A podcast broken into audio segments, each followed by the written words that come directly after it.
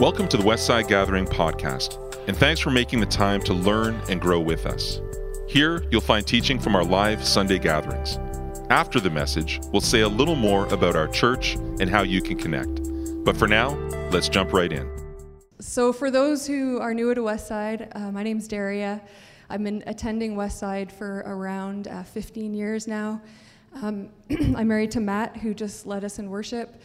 And uh, we have a seven year old son who took off to Sunday school as fast as he could, um, and a around nine year old dog. So that's a little bit about me, us.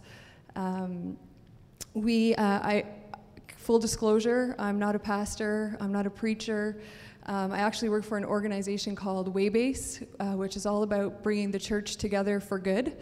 And we do that through uh, data, technology, and networks. So we have an amazing data team, uh, as you can see up here, uh, that has mapped the Christian sector across Canada. Uh, there's around uh, 32,000 cr- Christian charities in Canada. 77% of those are churches, and the, the revenue of the Christian sector across Canada, we've discovered, is between 14 and 15 billion dollars a year. Um, and so we've also developed this uh, platform through technology uh, a platform to, to help understand who's around you. Uh, it's called Waybase, um, as well as an app uh, that's really uh, exists to help people discover their spiritual life in a new way. Um, and then there's the network part of it, which is what I get to do. And uh, I, I, work with city networks across Canada, helping them work better together, uh, churches work better together for the good of their cities and communities. So that's what I do nine to five. Um, we actually just finished a, uh, a city impact tour. Um, our Montreal event was right here at Westside. You could see the picture. Um, and we brought together pastors and Christian leaders in, in Montreal. We had the mayor, Jim Beis, here, uh, the director of the Table de Quartiers, sharing on basically how churches could work better together to serve their community. Um, so, yeah, we did that right here at Westside in Montreal. So, it's really great. So that's uh, a little bit about me. Um, we're going to jump right in. We are talking about, uh, we've been in this series called Selah, reading through the Psalms, different Psalms. And so Dave told me I could speak on any Psalm I wanted to. Um, and so I chose Psalm 131.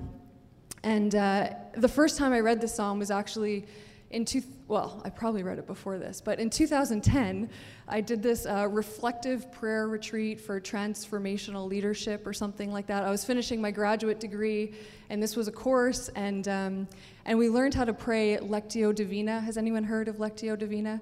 There's um, Dave and uh, uh, has talked about the Lectio 365 app. I think Nathan talked about it a few weeks ago also. But that's sort of what Lectio Divina prayer is. It's the divine reading of Scripture or the prayerful reading of Scripture. And so when I learned how to, to pray in this way, it was actually reading uh, this, this psalm, Psalm 131. And it's one of the shortest psalms. It's only three verses, and it's all about uh, resting in God.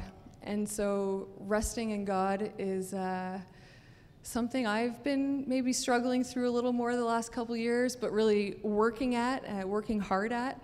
Um, and it's something that I just feel like is so relevant to our world right now uh, as we, as many people, struggle to, to rest in these times. So let's read it. Um, it's going to be on the screen, and I'll, I'll read it. My heart is not proud, Lord my eyes are not haughty. Another word for haughty is arrogant or to think that you're better than others. I do not concern myself with great matters or things too wonderful for me. But I have calmed and quieted myself. Some translations say, My soul. I've calmed and quieted my soul. Like a weaned mother, like a weaned child with its mother, like a weaned child, I am content. Israel, put your hope in the Lord, both now and forevermore. So there's a real tension between uh, this, I find, um, and the way our world is living right now. Um, I do not occupy myself with things too great or marvelous for me. How easy is it for us to occupy ourselves and worry about so many things happening? I know I find myself in that place often. um, as I was doing some research on this psalm, I actually found the anti Psalm 131, which a pastor in Vancouver wrote, and I just loved it because it really showed like the tension between what God calls us to and what we're struggling through and living through right now. So I'm going to read the anti Psalm to you, which, which see if you could identify with any of this. My heart is proud, and I am absorbed in myself. My eyes are lifted high, and I look down on those around me and maybe those who think differently than you. I obsess over things too great or too difficult for me. I'm noisy and restless inside. I'm like a hungry infant fussing on his mother's lap. Like a hungry infant, I'm restless with my demands and my worries. I scatter my hopes unto anything and everybody all the time. So, yeah, the heartache in, in the world right now, I'm starting to see is pretty evident. We're hearing of mental health struggles on the rise, suicide rates are increasing, um, addiction and drug overdose. Uh, we're starting to see, uh, like never before, as we come out of COVID, especially PTSD. Um, actually, on our city impact tour uh, that we just did, we went to 15 cities, and there we interviewed different mayors and city councilors and there was two common things that came up in every single city that as a need that they're starting to discover in their city. One, affordable housing is a real problem across Canada, as you could imagine. And the second thing is mental health and drug overdose. There's so many drug overdoses right now that cities just don't know what to do. In fact, the city of Windsor, in the city of Windsor in Ontario, we had uh, the, one of the health ministers there and he said, you know, we, I said, what can churches do to better serve the city? And he's like, honestly, if every church could just get a Narcan kit and train to learn how to bring people back to life when they overdose on drugs, that would be such a gift to our city. And then he took it a step further and he actually said, if you could um, create safe injection sites, which is a little controversial maybe in a church, but create safe injection sites where people could go to take their drugs so that they're not doing them alone in their home, so that they don't overdose. And when they do overdose, they actually have someone who could bring them back to life. Because that's the problem is that there's so many people doing drugs home alone and dying because of it. And so he said, you know, if the church in Windsor could create safe injection sites and have Narcan kits, then that would be such a gift to our city because people are broken and hurting, perhaps like never before. It's so easy for us to obsess over things and worries and noise in our head that just become too great for us. But then King David says, uh, But I've calmed and quieted myself. And so, how do we calm and quiet ourselves in a world that is so um, difficult? Uh, in Psalm 42, verse 5 and 6, I'll have this on the screen.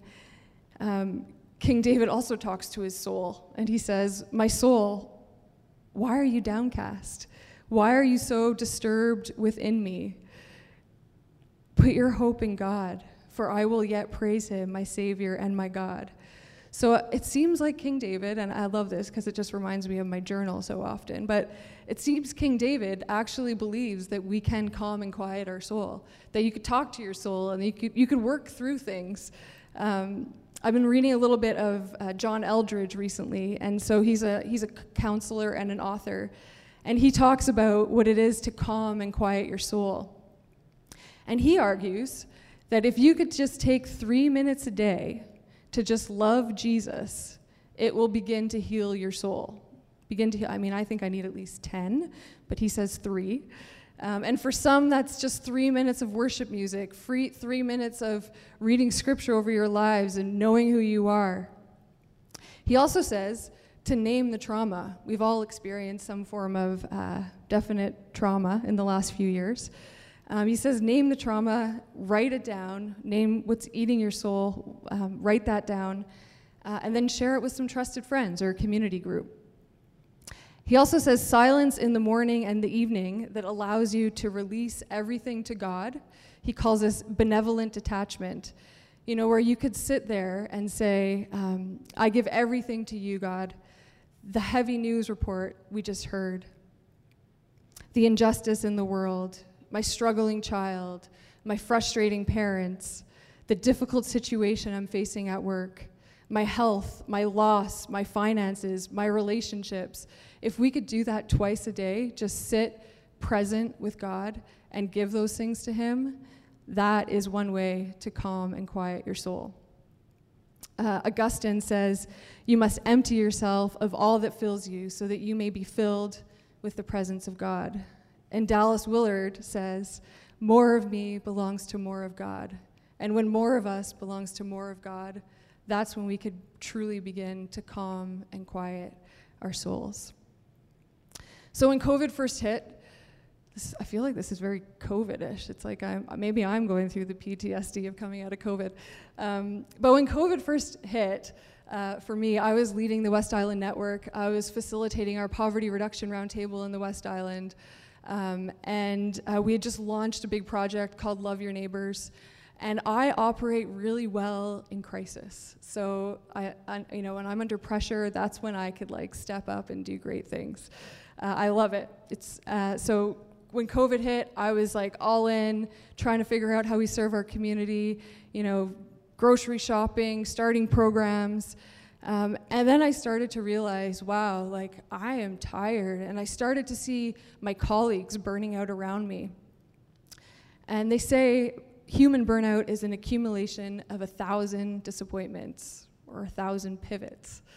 Uh, it's normally not just one big thing that happens in our life that makes us burn out and tired, it's many things that happened. And so over time, things were getting heavy, things were getting hard, people were burning out. And I realized I needed, uh, I needed to do something. I couldn't wait till the weekend to rest. I couldn't wait till my summer vacation to rest. And I heard this uh, podcast about the importance or the idea of a morning routine to renew your soul. Um, actually, it wasn't Christian at all, but I kind of made it Christian for myself, but to renew my soul. And so, uh, yeah, we have it up here. So this is this is what I started to do every morning, and I loved it because I could do it in seven minutes. These were seven things. You could do it in one minute, or you could do it longer. So these were like my time frames, and so I would do it in in it minimum seven minutes a day. That's all you need to start this. Um, but I would start by planning my day. What are the top three things I need to get done today? And I would time all this. I would put my timer on one minute, whatever times I decided for each thing, depending on how much time I had that morning. And then I'd spend between one to five minutes in silence. Uh, then I would move into to gratitude. I would list the things that I'm thankful for every morning. Uh, again, that's timed depending on my time. And then I would uh, also list who I wanted to be that day, my affirmations. So things like, I'm going to work hard today uh, in the time that I have to work. Uh, I'm going to love Matt and Gabe really well today. I'm going to be present with my family when my family gets home. I'm going to listen to God's voice while I work today. Whatever I wanted to be and do that day, I would, I would write it down. And then I would take a minute or two or three and just sit there and visualize that and pray for it. And then I would exercise, also very soul giving. Um, and even if I only had a minute to exercise, then I would do a minute of push ups or a minute of sit ups or stretching or something. And then I'd read, usually my Bible, and then journal. And for about a year, this is how I started my day. Um, there's a journal there, I think it's hard to see, but I think that was October 20th, 2020. And this gave me so much life through such a difficult season. Um, I encourage you to try it if you don't have a morning routine yet. Um, but eventually, uh, it became, um, I don't know, like I felt like I needed more. Like I wanted to go deeper. I wasn't sure how to do that. Um, and last summer, it was like literally a year ago this time, we had our, our Vuldroy community group over at our house in our backyard. And uh, we were all sort of catching up on life. We went around the table, everyone shared their update. And Denise and John Roberts were there. And Denise was like, she was different. She just was like lighter, she had peace. And so she got to her turn of sharing her update. And she was like, Yeah, I've been working with a spiritual director and I'm I'm just like growing in my faith and I'm just learning, you know, how to walk with God in this new and different. And I was like, clearly, because you just are like radiant. Um, and then she started to tell us about this, uh, you know, her spiritual director. You know, there's there's this Ignatius retreat. So Ignatius created this like 30-day retreat, but it's it's a retreat that's over eight months, and uh, it's like in real life, uh, and it's an hour a day, and uh, you know, you meet uh, every two weeks on Zoom with a few women and the spiritual director, and we learn to listen to each other, and uh, and we just it's like a really great opportunity to grow and just go deeper in your faith. And I was like, oh, that's, that sounds amazing. She's like, Daria, do you want to do it with me? And I was like, well, I don't have an hour a day. Like, I can't do this. I'm already busy and I work and Gabe's starting grade one and like, I don't, I don't have an hour a day, but it sounds amazing. Like, you should totally do this. Um, and then they left that night and it was just like the conviction of like, Daria, you're about to go into a very hard season and you know this and you need me more than ever. Um, and so, you know, I was like, I guess I could watch a little bit more Schitt's Creek at night and do a little bit more time with God. Um, and so I finally decided, yes, okay, I'm going to, I'm going to commit to this. I'm going to commit to this hour a day for eight months uh, to do this retreat. And during this retreat, as you guys know, um, we've been praying for Denise. She was diagnosed with cancer. Um, she's she's young, she's healthy. Doesn't make sense uh, why she um, was diagnosed with cancer, but our, our group kind of walked with her through this. And I must say, I think getting cancer is one of my greatest fears in life. And to watch her walk through this with so much trust in God, because she was literally letting her soul rest in God every single day, was incredible she felt like she just found such beautiful rest in God through such a difficult season of her life.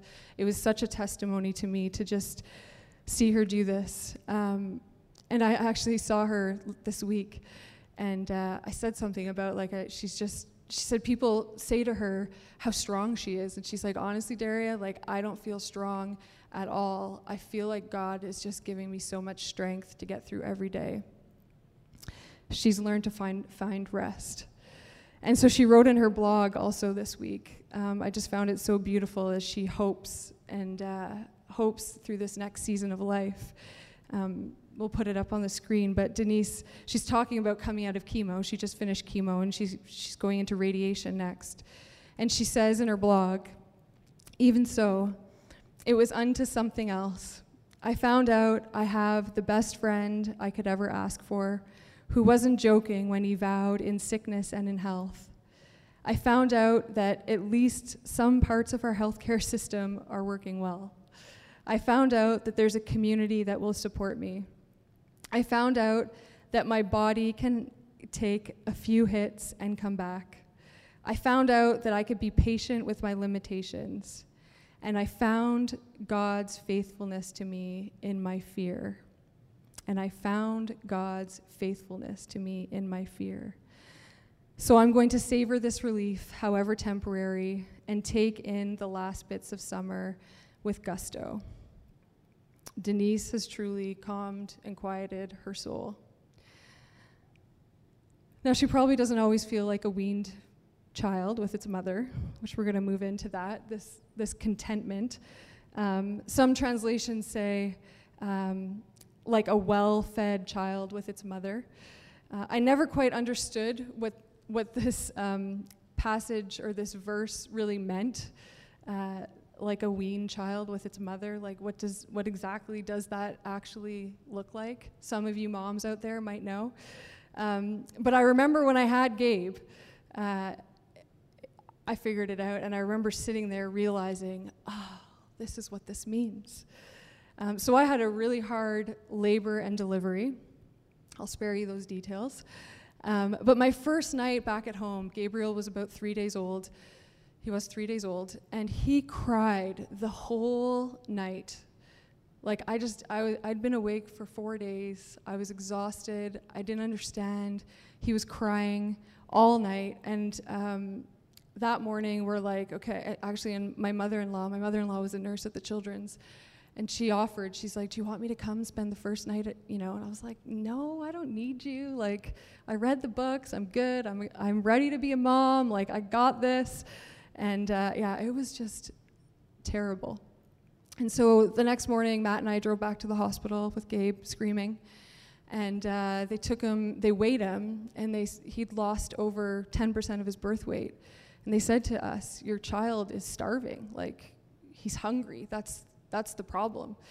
And uh, it turns out that apparently the nurse told us when you have very hard labor and deliveries, sometimes it takes five days for your milk to come in. And so my milk just hadn't come in yet. And so he was, he was starving. Um, so, you know, we started with these little shot glass sippy cups of formula and we started feeding him, and it really worked. He was a different child. It was amazing. And I called my mother in law and I told her, I need you to come sleep over tonight for two nights. She saved, saved us. Um, and it was a, few weeks later that, you know, I was getting the hang of this mom thing and he was eating well. And finally, I was sitting there and I was like, this is what a weaned child with its mother looks like. Alexa, you could put that picture up. So that's, uh, that's Gabe as a weaned child with his mother. Um, so happy, so content, so um, full of peace and joy. Um, it was amazing. And this verse just spoke to me in that moment like, yeah, this is a weaned child with its mother.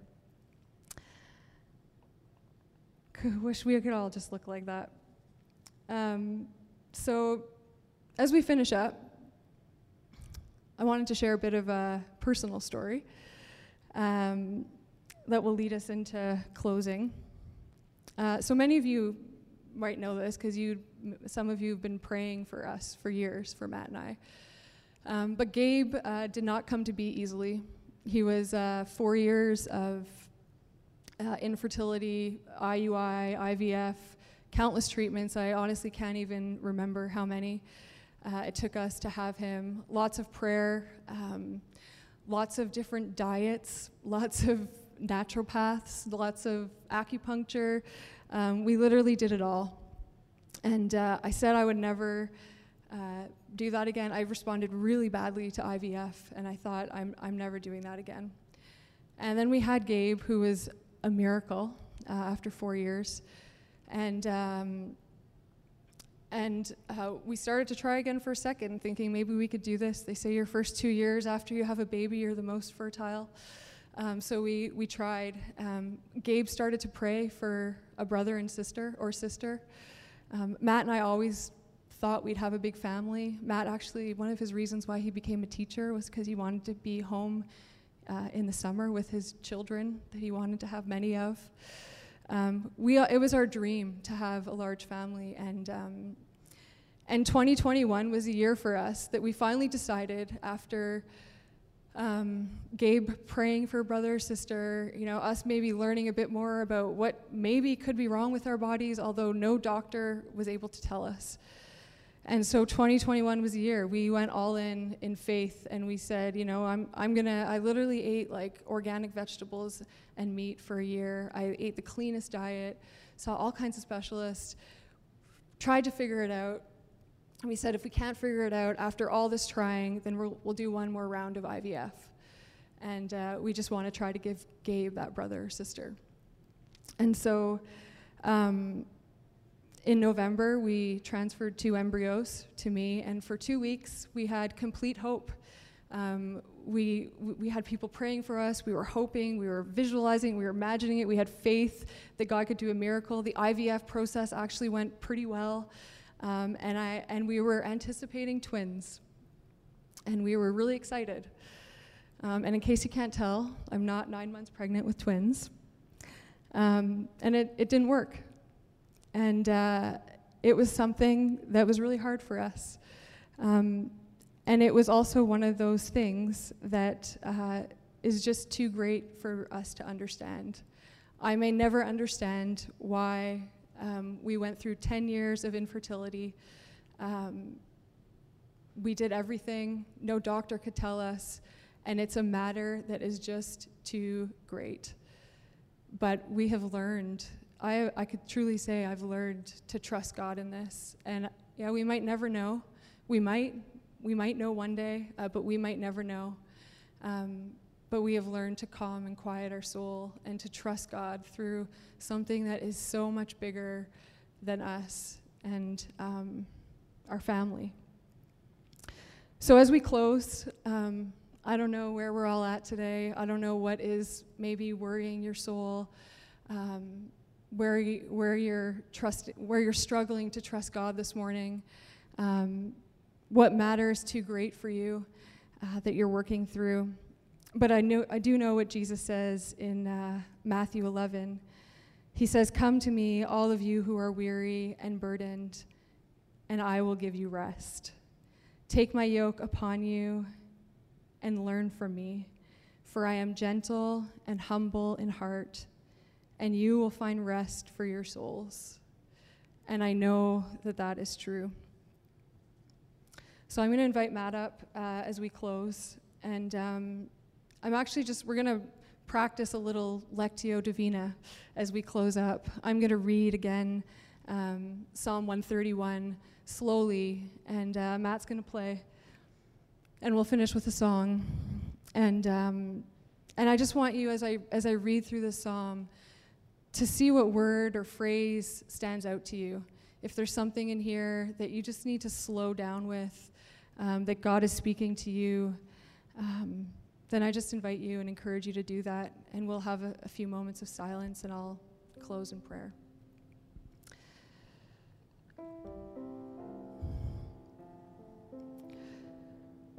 Psalm 131. My heart is not proud, Lord. My eyes are not haughty. I do not concern myself with great matters or things too wonderful for me. But I have calmed and quieted my soul. I am like a weaned child with its mother.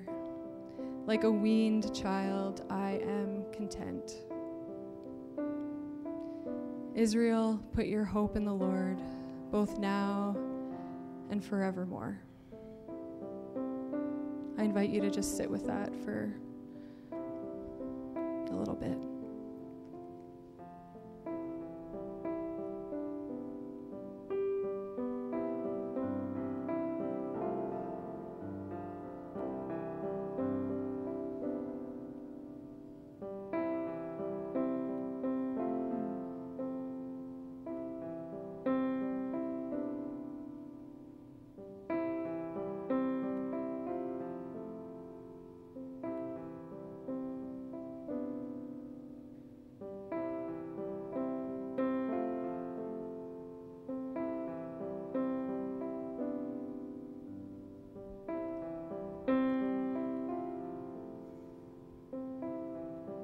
God, I thank you that we can rest in you.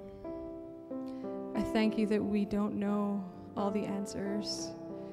We don't see um, the great matters the way that you see them. But God, we know that you see them. And we know that you walk with us in them. And we know that you will give our souls rest as we trust in you. God, help us as a church to trust you. Trust you in deeper and stronger ways, God, like we've never trusted before. God, in a world that is hurting, in a world that is broken, in a world that needs your hope and your joy and your love and your strength. God, help our souls to rest and to be present to the world.